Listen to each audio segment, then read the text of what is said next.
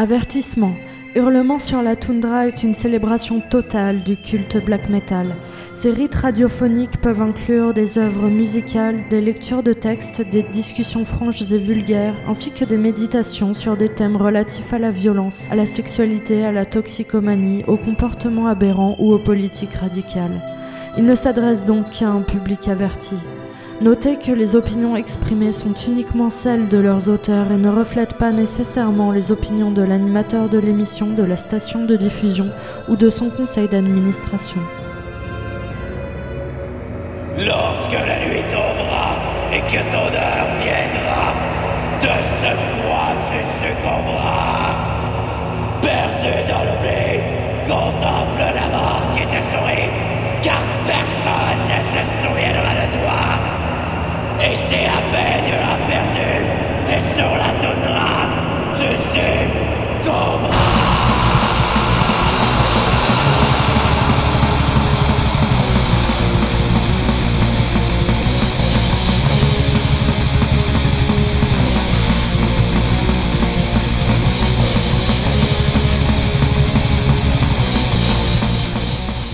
Salutations à vous, émérites disciples de l'impérissable frayeur! Et bienvenue malencontreuse à Hurlement sur la Tundra, une émission consacrée au culte black metal, produite dans un ancien bunker de la guerre froide ici à Iqaluit, au plein cœur de la redoutable terre de Baffin, et diffusée au-delà de la Tundra jusqu'à vos propres landes sur les ondes de votre station de radio communautaire, de votre radio universitaire, sur Internet et comme toujours en balado-diffusion.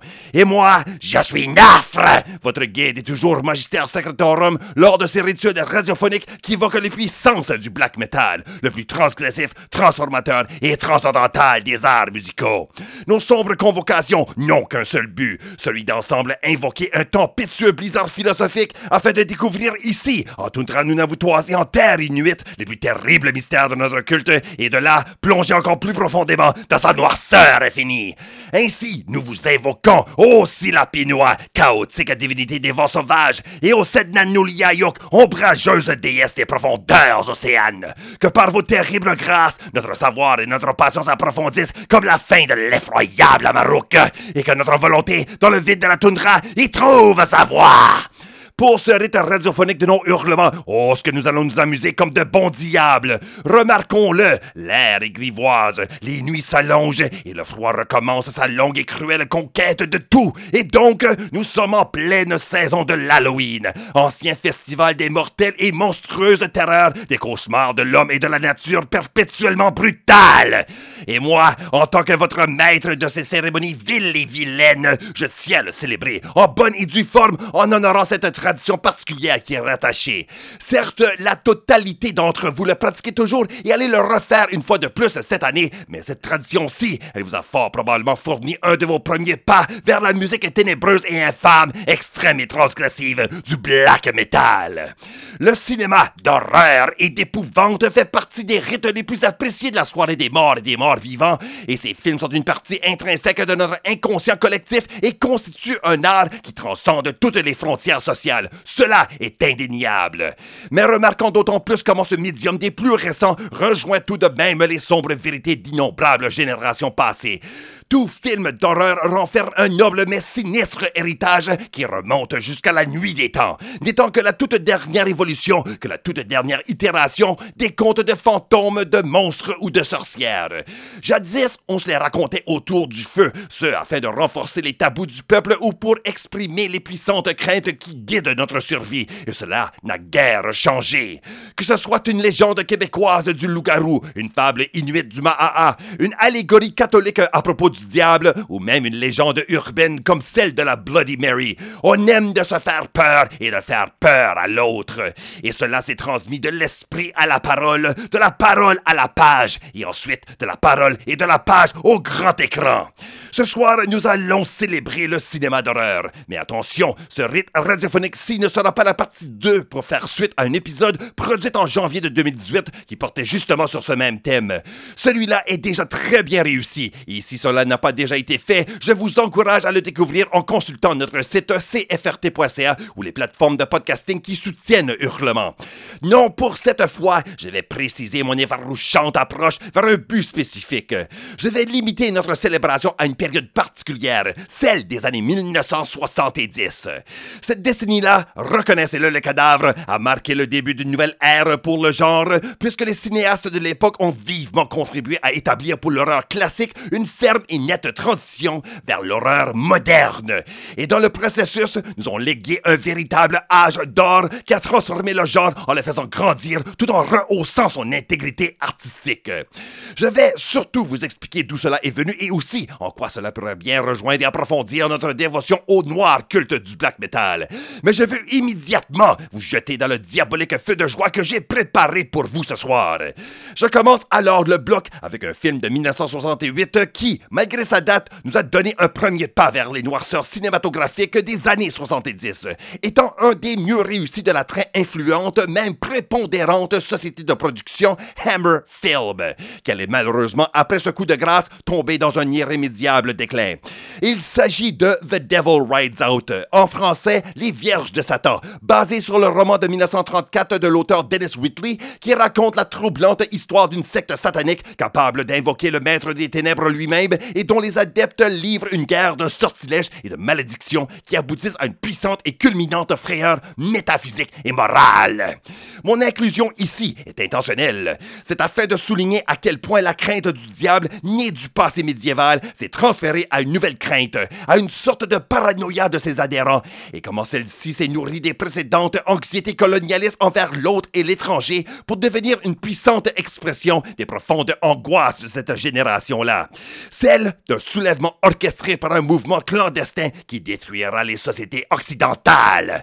Comme cette vision de l'horreur nous a induit à maintenant croire, ce bouleversement-là n'arrivera non pas de l'extérieur, comme les pratiques corruptrices de voodoo dans White Zombie, le cannibalisme dégénéré de Dracula ou même les tyrannies intersidérales de la guerre des mondes, mais de l'intérieur, de nous-mêmes et de nos proches, le fruit pervers d'un dérèglement spirituel profond qui ne pourrait constituer qu'une renversante et apocalyptique inversion de notre monde.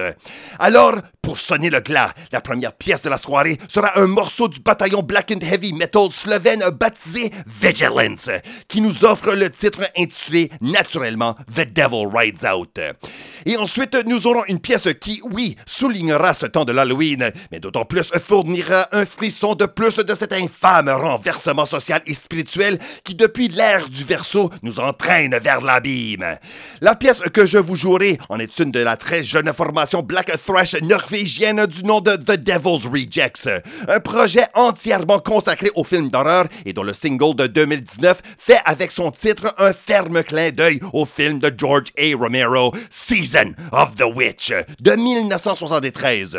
Un film féministe selon le réalisateur lui-même, il était initialement intitulé Hungry Wives et commercialisé comme un film pornographique softcore, détail qui soulève son caractère. On y raconte, voyez-vous, l'histoire d'une femme au foyer de banlieue comme tant d'autres, qui, par fascination, se laisse tenter par la sorcellerie comme l'aventure extra-conjugale, tout en s'affirmant dans un monde de préoccupations patriarcales et de menaces masculines. La chose qui est intéressante, malgré avoir l'impression que sa transgression morale et spirituelle ainsi que sa vanité seront la source de sa chute complète, elle finit par en ressortir victorieuse et même devient à la fois crainte et respectée. C'est une fascinante variante du pacte faustien, surtout que cette féministe ne se reconvertit pas au christianisme, mais au contraire affirme sa conviction hérétique. Et je vous appelle à apprécier l'impact qu'un tel message aurait pu avoir sur la génération qui donnera naissance au métal satanique proto-black de ces mêmes années. Pour l'instant, contentons-nous infernalement bien du black de notre temps, qui rend ce juste hommage à cette extraordinaire époque du cinéma des années 70. Écoutons à The Devil's Rejects, mais en premier, en tête d'affiche, voici Vigilance!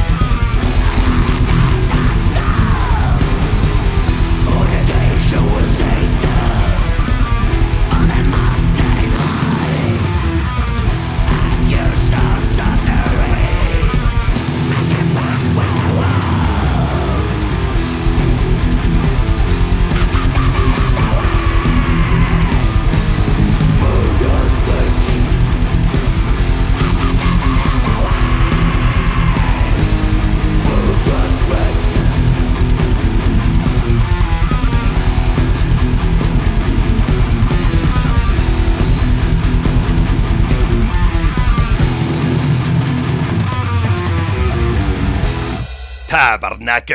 Quel frappant bon coup de tête pour louanger les cataclysmiques horreurs des années 70. Pour inaugurer notre rite révérentiel, nous avons au tout début entendu Vigilance avec The Devil Rides Out, tiré de leur très solide offrande de 2015, The Hounds of Megiddo. Et ce que nous venons juste d'entendre là, c'était Season of the Witch du quatuor d'Oslo, The Devil's Rejects. Celle-ci, un single réenregistré et compris parmi les titres de leur seul album Blood Feast, paru en février de cette année 2020 chez Polypus Records. Avec ce premier chapitre, il est clair. Le cinéma d'horreur reconnaît la vérité ou du moins la crainte de l'arrivée du règne de Satan et l'usurpation de l'ordre chrétien, du statu quo de la classe moyenne et du confort de la tradition. Rosemary's Baby et le submentionné The Devil Rides Out l'avaient sinistrement présagé lors des années 1960. Et on le sait bien, The Exorcist, le film de William Friedkin sorti en 1973 qui devint un véritable phénomène culturel, celui-là avait frappé fort en sacrement au crâne collectif, laissant une balafre béante au moral d'une société post-épi et de plus en plus post-chrétienne. Mais celui-ci, autant formidable qu'il le soit, est bien loin d'être le seul à retenir. Pour vous nommer que quelques films qui ont profondément inséré ces griffes dans notre subconscient et qui nous ont initiés aux possessions démoniaques, aux rites diaboliques et aux meurtres sataniques, il y a eu au Royaume-Uni en 1971 The Mephisto Waltz, aux États-Unis en 1971 aussi The Touch of Satan et en 73 Something Evil. En Turquie en 74 Shaitan. Et au Mexique en 75 Satanico Pandemonium. Alors, il est clair, il n'est ici pas présenté sur le grand écran que de simples contes moraux, mais de dynamiques et captivantes allégories pour une société en plein émoi, à la fois excitée de connaître un monde spirituel de grande puissance, mais craignant de s'y aventurer sans la protection de la religion gardienne, à la fois rassurée que des vérités métaphysique puisse être tout aussi réelle dans un monde matérialiste et séculaire, mais tremblotante de fortes perturbations psychiques et embrouillée dans la confusion existentielle maintenant généralisée. Et à tout cela, l'individu, qu'il soit croyant ou non, il devait y faire face solitairement, aussi esselé que la mère monoparentale, le père de famille reconstitué ou le prêtre en crise de foi.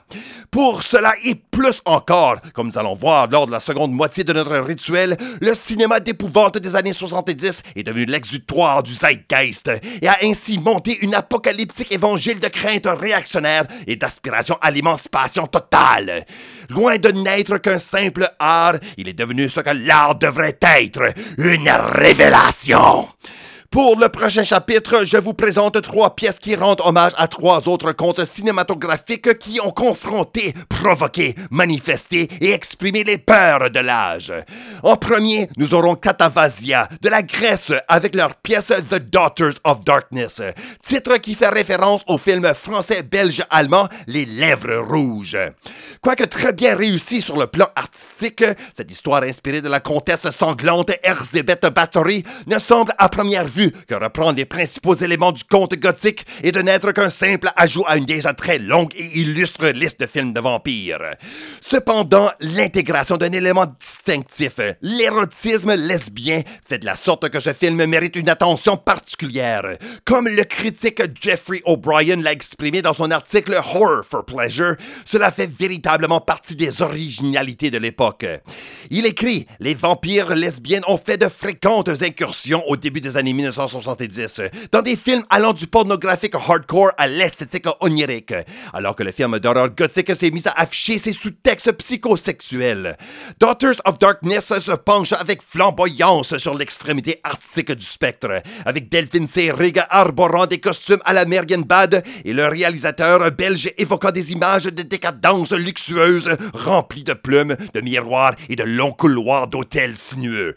Mais le cœur du film est une évocation profondément désagréable d'une guerre de nerfs entre le vampire Cérig et les jeunes mariés bourgeois dont elle s'insinue pendant leur lune de miel. Le jugement blasé de la vieillesse s'attaque astucieusement à la naïveté narcissique de la jeunesse. Et la séduction et la cruauté deviennent indissociables alors que la vampire force les innocents à prendre conscience de leur propre capacité de comportement monstrueux. Un autre film qui a pareillement troublé les relations traditionnellement encadrées par les conventions domestiques et excité la fonction sexuelle de la sécurité des rôles coutumiers a été Suspiria, réalisé par l'italien Dario Argento en 1967. Dans celui-ci, l'archétype de la mère bienfaisante comme celui de la jeune femme virginale sont pervertis dans un occultisme du cauchemar et rétablis dans un nouveau cadre, symboliquement achevé ici sous forme d'une société secrète de sorcières maléfiques aux propensions vampiriques. La thématique est similairement déroutante, exposant sous la surface des apparences la monstruosité de la famille, de la société, de l'amitié, même des valeurs intouchables comme celle de la beauté et de la vérité. Mais d'autant plus de notre véritable désir subconscient de se laisser succomber aux tentations et de pour autant découvrir notre véritable pouvoir, exercer une plus forte influence et se gagner un statut social élevé. Le thème n'est pas nouveau, mais l'implication amorale maintenant apportée à la lumière du conscient et laissée au libre choix de l'individu, cela l'est. Pour revisiter ce film de mon année de naissance, je vous présenterai une pièce du duo brésilien Caverna, tirée de l'album de 2016 Abismo, bien certainement sa toute dernière, celle intitulée Susperia. Et pour finir le bloc, je vous présenterai une composition et en parallèle aussi un film qui a continué dans la même veine que The Bad Seed, Children of the Damned et oui, le sous-mentionné Rosemary's Baby. Ceux-là ont été d'importants films avant-coureurs réalisés autour d'un thème qui allait être exploité davantage dans le plein éclatement de la structure familiale que les années 70 ont témoigné. Et c'est celui de l'enfant terrible. The Exorcist nous a tiré dans ce courant, et aussi The Shining, Halloween et un peu plus méconnu Alice Sweet Alice. Mais le plus important pour la nouvelle génération de réalisateurs, d'amateurs et oui, même de pudiques soi-disant gardiens de la société a été The Omen. C'est l'histoire d'un ambassadeur américain qui avait adopté un orphelin chérubin aux origines obscures le jour de sa naissance. Cela à l'insu de sa femme, celle-ci venant de mettre au monde un enfant qui est mort peu après, sans aucune explication. Mais il témoigne plusieurs décès tragiques et inouïs dans son entourage et avec l'aide d'un associé ainsi que d'un prêtre, vient à en comprendre que son fils, quoique maintenant âgé que de 5 ans, n'est nul autre que l'Antéchrist lui-même. Une saisissante prémisse dramatique née de l'eschatologie chrétienne antique, mais une investie d'un sens nouveau et frappant en raison de l'emphase sur l'enfance et du rôle parental. Depuis toujours, les enfants sont des symboles de pureté, de la joie et de la vie, et nous avons tendance à projeter une idéalisation de l'innocence sur son expérience. À tort! L'enfant est bizarre, désordonné et guidé par des appétences véridiquement agressives, et à mesure que le cerveau et la personnalité se forment, d'étranges, troublantes idées bouillonnent. Alors des enfants effrayants, sous toutes ces formes, comme les enfants possédés, les enfants fantômes et les enfants tueurs, subvertissent rapidement cela et nous déstabilisent comme le fait ce film. Peut-être que nous n'aimons pas reconnaître ces aspects les plus sombres de nous ou de nos petits, mais les enfants effrayés par l'horreur, ou encore plus, d'horrifiants enfants, sont des rappels à la confrontation obligatoire. Non seulement confrontation de la structure sociale et familiale que nous acceptons trop naturellement, mais celle de nos propres souhaits et de nos propres désirs individuels d'atteindre le rêve trompeur de l'utopie domestique. Pour nous faire succomber à une telle aliénante mais nécessaire réflexion, je vous jouerai une pièce de l'obscur projet One Woman italien Dream Like Horror, dont la pièce Damien, retrouvée sur son unique sortie full-length Delightful Suicides, nous appelle à ressentir avec le jeune antagoniste de la fin des temps hate and rage, disgust for the world, to feel the demonic strength and to rape the holiness of the human world. Ça s'en vient juste avant notre courte intermission, les cadavres. Mais en premier, voici Catavasia!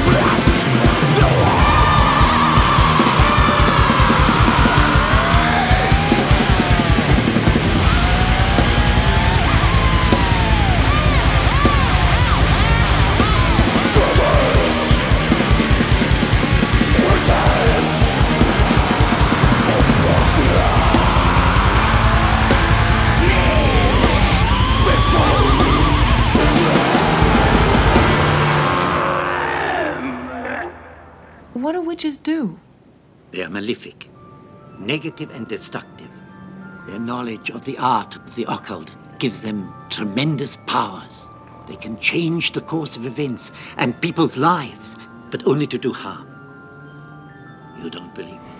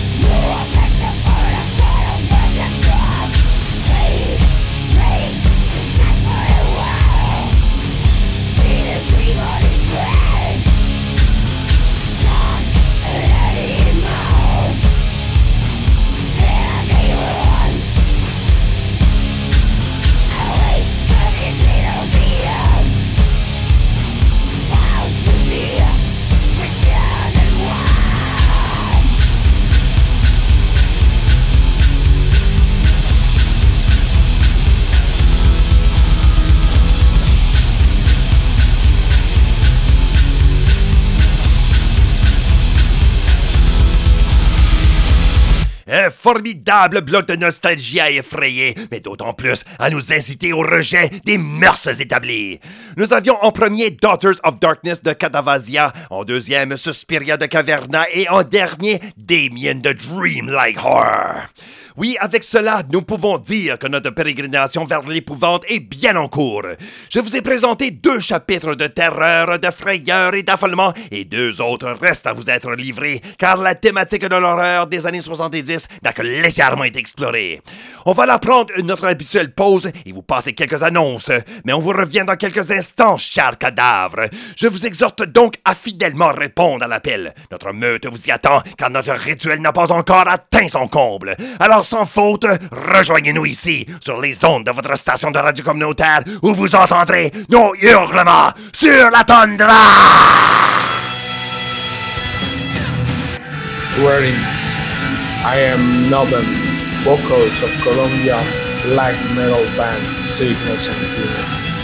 Founded 2008, Sickness and Guinness is a focus on ritual paganins, occultism, existentialism, chaos magic, sorcery, and ritual ideologies and practices like paganism, necromancy, for example. With the blood as a vector of transmutation of energy, the rise of the conscience, the spiritual work and illumination across mystical practices, taking elements from many traditions and making our own path. Our fifth album is Transmutación Eterna, cherished with graphical voices introspective visions inspired by chaos will be released in 2018 under the label Grimorium Records of Colombia. Currently, we are working on our second office and a couple of splits with fans from outside the country. You can find us on Spotify, Amazon Music, and Apple Music, also in social media such as Facebook, Instagram, and YouTube. We are a circle, a ceremony, a ritual in blood, seal.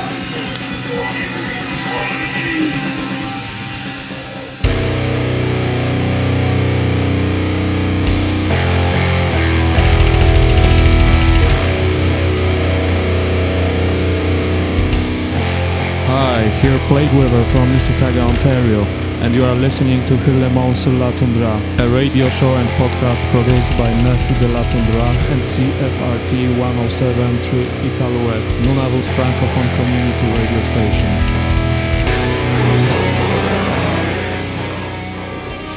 Avertissement.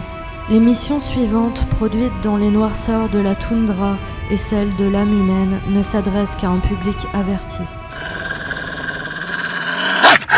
Bon retour à cette effrayante exploration du culte black metal que nous appelons Hurlement sur la tundra. Vous êtes en compagnie de Nafre, le magistère secretorum de l'émission, et à ce moment présent, nous sommes à mi-chemin dans un nostalgique retour au cinéma d'horreur des années 1970, période dite d'âge d'or du genre, selon les critiques et les chroniqueurs, mais aussi, comme je vous l'ai délicatement suggéré, a contribué à l'essor du rock et du métal satanique et donc influence embryonnaire du black metal. Pourrait-on avoir un Possessed sans The Exorcist ou un Venom sans Satan's Slave? Oui, l'influence interaction du cinéma et de la musique est évidente, surtout que les films de l'époque ont clairement contribué à la Satanic Panic, ce qui en retour a nourri la provocation primitive black metal.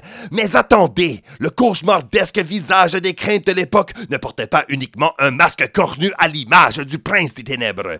En fait, avec la publication de sordides crimes de tueurs en série comme le Zodiac, le Killer Clown John Wayne Gacy, le Boston Strangler et le Son of Sam David Berkowitz, la terreur qui nous a été présentée sur le grand écran devait décidément être plus réelle et vraisemblable. Qui pouvait alors s'étonner qu'un beau jour en 1974, Le Monde ait un film basé sur, et je cite, True Events, mais fantasmagoriquement intitulé The Texas Chainsaw Massacre?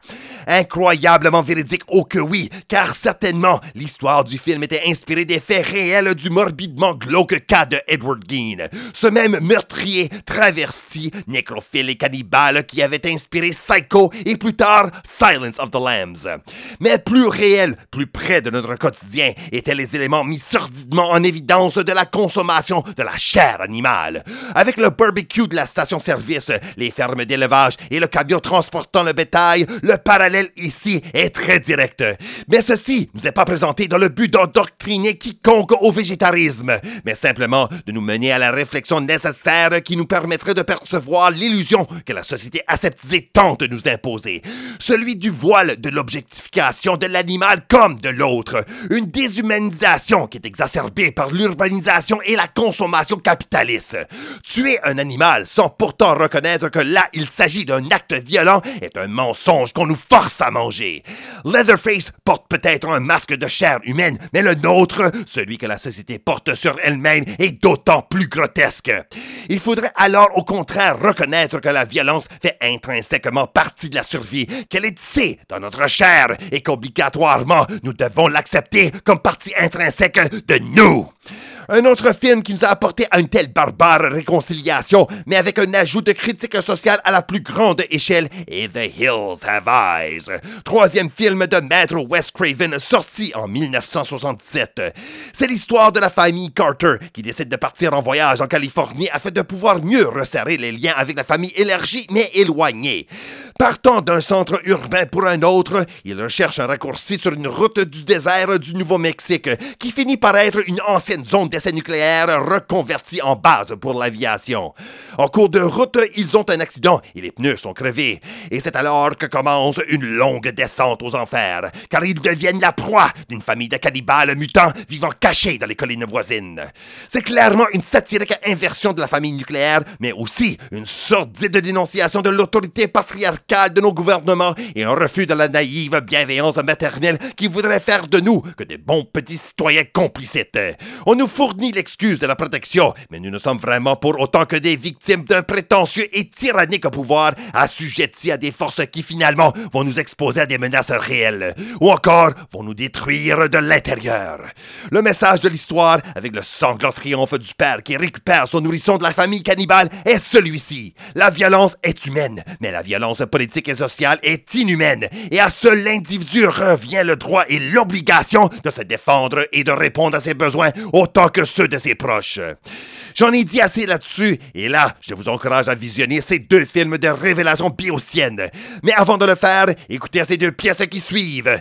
La première est une composition de Benighted, formation française de black maintenant de vocation death grindcore, qui, sur un album de 2017, Necrobreed, rend un excessivement brutal hommage au bestial antagoniste texan, qui sera Leatherface. Et en deuxième, je vous présente Detonator 666, terrifiant triumvirat de la Tchéquie, qui, sur leur sortie de 2008, Supremacy and Tyranny, nous offre la virevoltante The Hills Have 666 Eyes. Rappelez-vous les cadavres, oui, la nuit et ses noirceurs peuvent bien être terrifiantes, mais celles de l'âme humaine, elles peuvent bien nous saisir, nous mordre et nous réduire en lambeaux! Remember, Sally, when I promised to kill you last? That's right, Major. You did. I lied.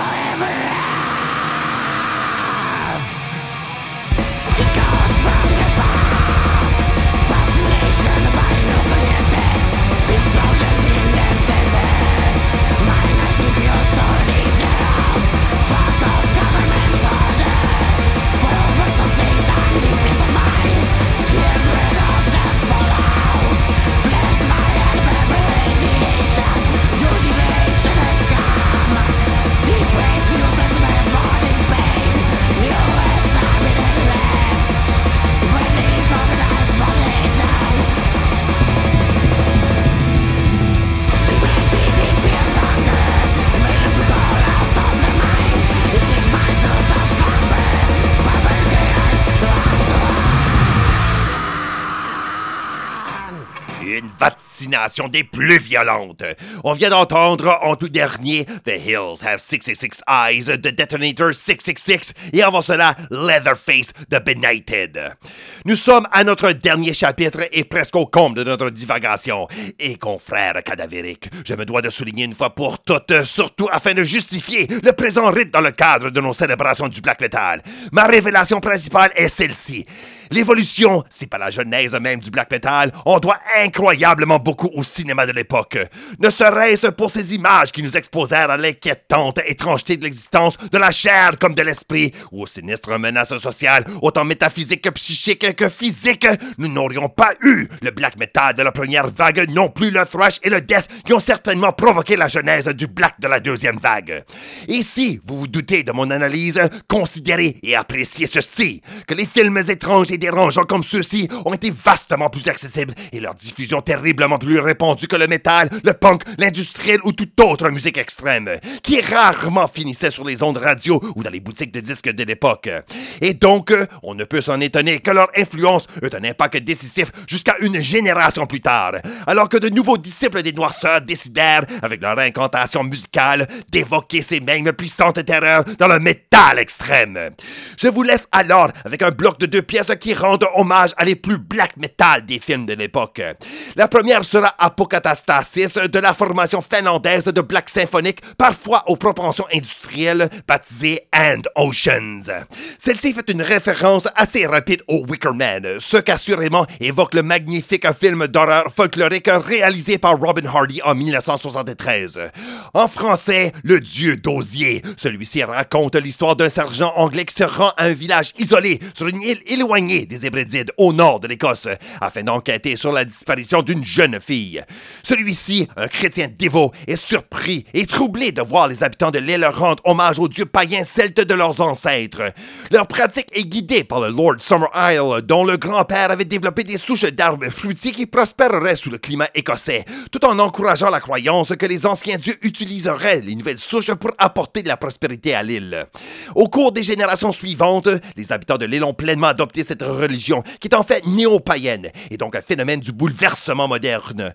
Leur dévotion mène à une cérémonie culminante, celle du 1er de mai, avec l'érection d'une énorme statue de Fago et de Bio qui fonctionne aussi comme une prison, dans laquelle le policier, maintenant le sacrifice élu, est finalement brûlé vif. Est-ce un triomphal rejet du christianisme ou l'avertissement d'une dangereuse renaissance de la folie superstitieuse et de la décadence des mœurs? Cela n'est pas clair. Et c'est justement cette ambiguïté morale qui fait de The Wicker Man non seulement un des plus fascinants films de toute la décennie, mais peut-être le plus important. Et puis, il y a en vedette le magistral Christopher fucking Lee, ce qui est formidable en tabarnak.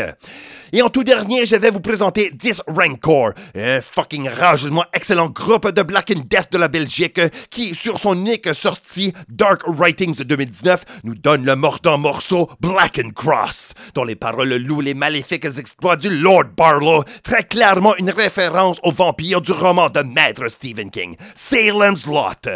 Publié en 1975, mais adapté en tant que mini-série et télévisé en 1979, avec une atmosphère pesante et angoissante, elle nous présente Jerusalem's Lot, une petite ville du Maine appelée Salem's Lot par les habitants.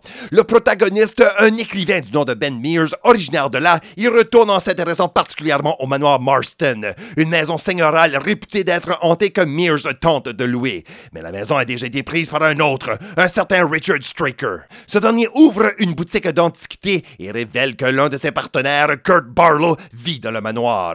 Bientôt, Mears soupçonne que ce Straker est possiblement responsable de la disparition d'un garçon, cela coïncidant avec son arrivée en ville. Des événements étranges commencent alors à se produire, surtout après que deux ouvriers sont envoyés pour récupérer une grande caisse à mettre dans le sous-sol du manoir Marston. La caisse en question, naturellement, contient Barlow, le vampire qui est arrivé à Salem's Lot et pour lequel Striker avait plutôt préparé la venue, qui maintenant transformera la ville, un habitant à la fois, en horde vampirique. Un conte qui, en toute évidence, reprend les mêmes éléments de Dracula de Bram Stoker que King a intentionnellement voulu faire en replaçant l'action dans une petite ville du New England et en y insérant des éléments des comics d'horreur comme Tales from the Crypt. Mais nous sommes loin du séduisant prédateur aristocrate sexuellement vorace. Ici, le vampire est un démon cadavérique, plus évocateur du Nosferatu incarné par Max Shrek ou celui de Klaus Kinski, mais plus terrible encore, étant une pire répugnation et abjecte aberration inhumaine qui manifeste nos peurs les plus psychologiquement profondes, notre dégoût le plus violemment intense, même nos craintes chrétiennes les plus angoissantes. Étonnamment, à un moment, dans une lutte spirituelle avec le prêtre Callahan, le vampire, incarnation du mal, en ressort victorieux. Or, l'horreur de cette histoire n'est pas que fantaisie. King l'a une fois expliqué, et je cite J'ai écrit Salem's Lot à l'époque où la commission Erwin siégeait. C'est également à cette époque que nous avions appris l'effraction Ellsberg, les enregistrements de la White House, le lien entre Gordon Liddy et la CIA, la nouvelle des listes d'ennemis et d'autres renseignements plus encore effrayants. Au cours du printemps, de l'été et de l'automne de 1973, il semblait que le gouvernement fédéral avait été impliqué dans tant de subterfuges et d'opérations secrètes que, à des corps d'immigrants illégaux que le tueur en série Juan Corona laissait sur son passage en Californie, l'horreur ne cesserait jamais. Chaque roman est dans une certaine mesure un portrait psychologique involontaire du romancier, et je pense que l'obscénité innommable de Salem's Lot est liée à ma propre désillusion et à la peur de l'avenir qui en découle. D'une certaine manière, il est plus étroitement lié à Invasion of the Body Snatchers qu'à Dracula. L'appréhension derrière Salem's Lot semble être que le gouvernement a envahi tout le monde. Dans le cadre de l'analyse de la présente rétrospective, comme au moment actuel pour nos propres temps sombres, voilà une grave réflexion à poser. Et alors, une excellente façon pour nous de terminer la soirée. Avant de se laisser, clôturons notre rite en s'immergeant dans l'univers claustrophobe et anthrophobe de King et subissons pleinement les terreurs morbides de Salem's Lot. Mais en premier, nous devons nous initier au mystère du folk horror et pour ce faire, voici les funestes maîtres de la cérémonie qui se nomme Anne Ocean!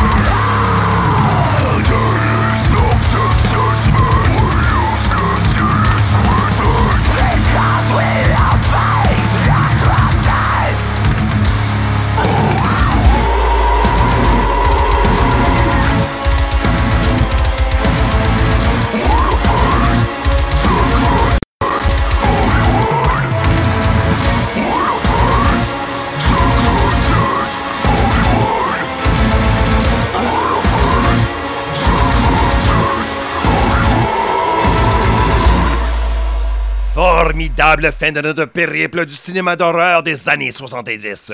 Comme dernier chapitre, nous avons eu en premier Apocatastasis de la formation expérimentale Black and Oceans, un hommage à un de mes films préférés, The Wicker Man. Et là, comme dernière offrande, on vient d'entendre un hommage à Salem's Lot, Black and Cross de la formation belge Dis Rancor, que je dois dire fait vraiment un alliage supérieur du Black Death sans pourtant que la puissance de soit un ou l'autre de ces sous-genres se Sur cette vampirique morsure et dernier coup, l'épisode atteint sa fin. La semaine prochaine, notre effarouchante et périlleuse crête reprendra avec une autre thématique et une autre approche qui vous seront présentées et ensemble, nous repartirons découvrir de ces terrains innombrables cachés dans notre territoire sauvage. D'ici notre prochaine convocation, vous pouvez toujours rassasier votre faim sans fond en consultant la page Facebook d'Hurlement. J'y affiche là les playlists complètes des épisodes au fur et à mesure qu'ils sont produits. Je vous tiens au courant des partages des podcasts et je vous laisse aussi quelques bonnes pistes pour vous, les explorateurs les plus enhardis. Passez aussi sur le site web de cfrt.ca ou encore sur les plateformes pour podcasts iTunes, Castbox, iHeartRadio ou Spotify, où les épisodes sans aucune fucking interruption sont disponibles, avec quelques bonnes et vilaines surprises supplémentaires. Et cadavre, je tiens absolument à vous rappeler que vous pouvez soutenir mes sinistres rituels en contribuant directement à cette émission, même si elle est produite en toundra lointaine. Je cherche de vous des propositions thématiques, des demandes de chansons, des conseils, de la critique. Tout cela m'intéresse. En tout particulier, écrivez-moi si vous êtes artiste ou responsable d'une étiquette ou d'une distro. Unissons nos forces et mobilisons davantage l'Underground Black pour la plus grande gloire de nos scènes québécoises, canadiennes et francophones internationales. Amateur comme artiste, rejoignez-moi alors dans mon bunker en m'écrivant par Facebook ou tout simplement par courriel à l'adresse nafre, n a f r e. Toujours cette toundra vide éternelle, elle sera à votre écoute. Laissez-moi aussi vous souligner qu'une fois par lune, je contribue ma chronique Les échos de la toundra à l'émission de métal Ars Macabra. Elle est diffusée sur les ondes de CJMD Lévis et ici à CFRT Caluit, en plus d'être aussi disponible en balado-diffusion sur Spotify et iTunes. Nul doute, un sabbat tout aussi sortilègieux n'est pas à manquer. Et maintenant pour mon mot de la fin.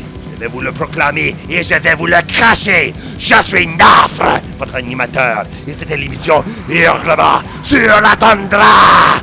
Produite à partir de cette ville de pierre de misère qu'est Kraluite et d'où je vous exhorte à inlassablement retenir. Malgré la malencontreuse misère de votre existence, malgré l'incontournable pouvoir destructeur de l'univers qui en témoigne, vous existez toujours!